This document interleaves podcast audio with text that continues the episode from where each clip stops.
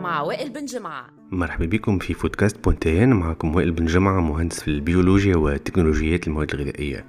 وفي كل حصة نختار موضوع يهم المواد الغذائية ونقدمه نصائح لتوعية المستهلكين. والواحد صعب يفهم حقيقة أن الحساسية لنوع متاع الماكلة ينجم يتسبب في وفاة شخص في صحة جيدة. الأغذية اللي ناكلو فيها هي تأثر بشكل كبير على الصحة متاعنا وكل ما يدخل الجسم يأثر بشكل أو بآخر على صحتنا بطريقة امتصاص الأغذية في عملية الهضم. عادة جهاز المناعة le système immunitaire يحمل جسم من الأجسام الغريبة والضارة باستثناء الماكلة اللي يتعامل معها الجهاز المناعي بشكل مغاير. أما في بعض الأحيان مع العباد اللي تعاني من الحساسية لبعض أنواع من الطعام يكون شكل الطعام المغاير وتصير ردة فعل جسدية تتفاوت حدتها ما بين حساسية مع أخرى. ما هي أعراض الحساسية؟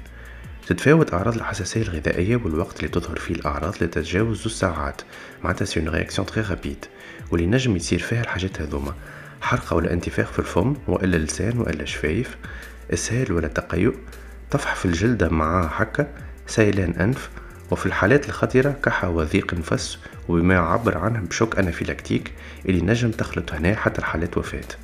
كيفاش يصير التشخيص؟ لمعرفة هل عندك حساسية أو لا التشخيص لحساسية الطعام تقوم على اختبارات جلدية فورية أو على فحوصات دم des analyses sanguines للتحقق من وجود أجسام مضادة اللي هما les immunoglobulines E الخاصة بالماكلة اللي يشتبه فيها أنها تسبب في الحساسية وتصير بإعطاء نوع معين من الطعام المشتبه بأنه متسبب في ردة الفعل بكمية قليلة جدا وهذا ما يصير إلا تحت إشراف طبيب مختص في الحساسية.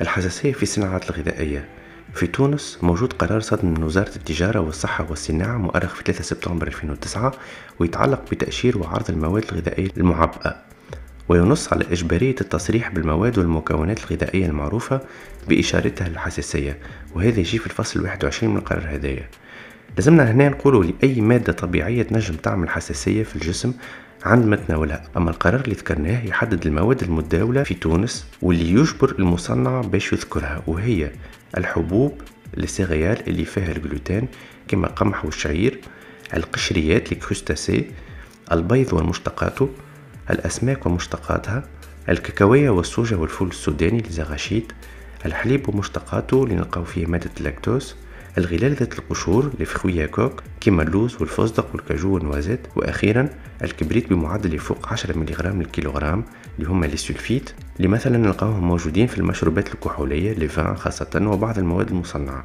والمصنع في العادة يحط المواد اللي حكينا عليهم في التأشيرة مكتوبة بالغامق donc étiquetage en caractères gras ويزيد يكتب في آخر التأشيرة احتمال وجود مواد مسببة الحساسية على الخطوط الإنتاج بجملة يمكن أن يحتوي على ولا peut contenir كيفاش تصير معالجة الحساسية؟ الطريقة الناجعة للتغلب على الحساسيات الغذائية هي التجنب والامتناع على تناول الطعام أو المادة اللي تعمل حساسية وهنا عنا الأطفال والأشخاص اللي يعانيوا من حساسية الطعام هما الأكثر عرضة للحساسية المتأتية من المواد المصنعة. donc هنا لازم يكون قراءة التأشيرة un réflexe وفي الحالة هذه الأطفال وخاصة الرضع les bébés ما لازمناش نعطيهم أي مواد مصنعة في العام الأول من حياتهم وإلا الطعام ينجم يثير الحساسية.